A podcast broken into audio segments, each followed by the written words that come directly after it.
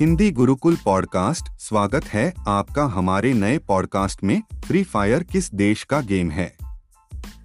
Free fire किसने बनाया? PUBG mobile India के बैन होने के बाद से फ्री फायर बहुत फ़ेमस हो गया है, इसमें कई सारे यूज़र्स जुड़े भी हैं, लेकिन क्या आप जानते हैं कि फ्री फायर किस देश का गेम है? फ्री फायर किसने बनाया? और फ्री फायर को बनाया ही क्यों गया था? आप बस दो मिनट का समय निकाल के इस पॉडकास्ट को सुनिए, आप सब जान जाएँगे।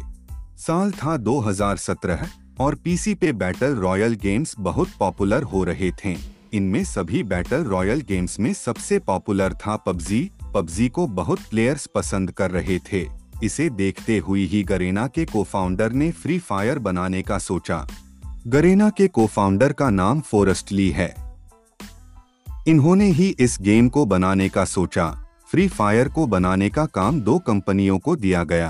पहली कंपनी का नाम one eleven D O T S studio है, और ये एक वियतनाम की कंपनी है। दूसरी कंपनी का नाम ओमन स्टूडियो है, जो एक नेदरलैंड्स की कंपनी है। इस प्रक्रिया के कुछ महीनों के बाद फ्री फायर का बीटा वर्जन रिलीज़ किया गया गया। इसका बीटा वर्जन 30 सितंबर 2017 को रिलीज़ किया गया।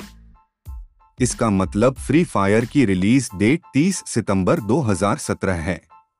पबजी मोबाइल इससे पहले ही स्मार्टफोन्स के लिए आ चुका था। इन दोनों गेम्स ने ही स्मार्टफ़ोन गेमिंग को पूरी तरह बदल दिया। पबजी मोबाइल उन लोगों के लिए बेस्ट गेम बना जो हाई एंड फोन्स यूज़ करते हैं, जबकि फ्री फायर उन लोगों के लिए बेस्ट बना जो हल्के फ़ोन चलाते हैं।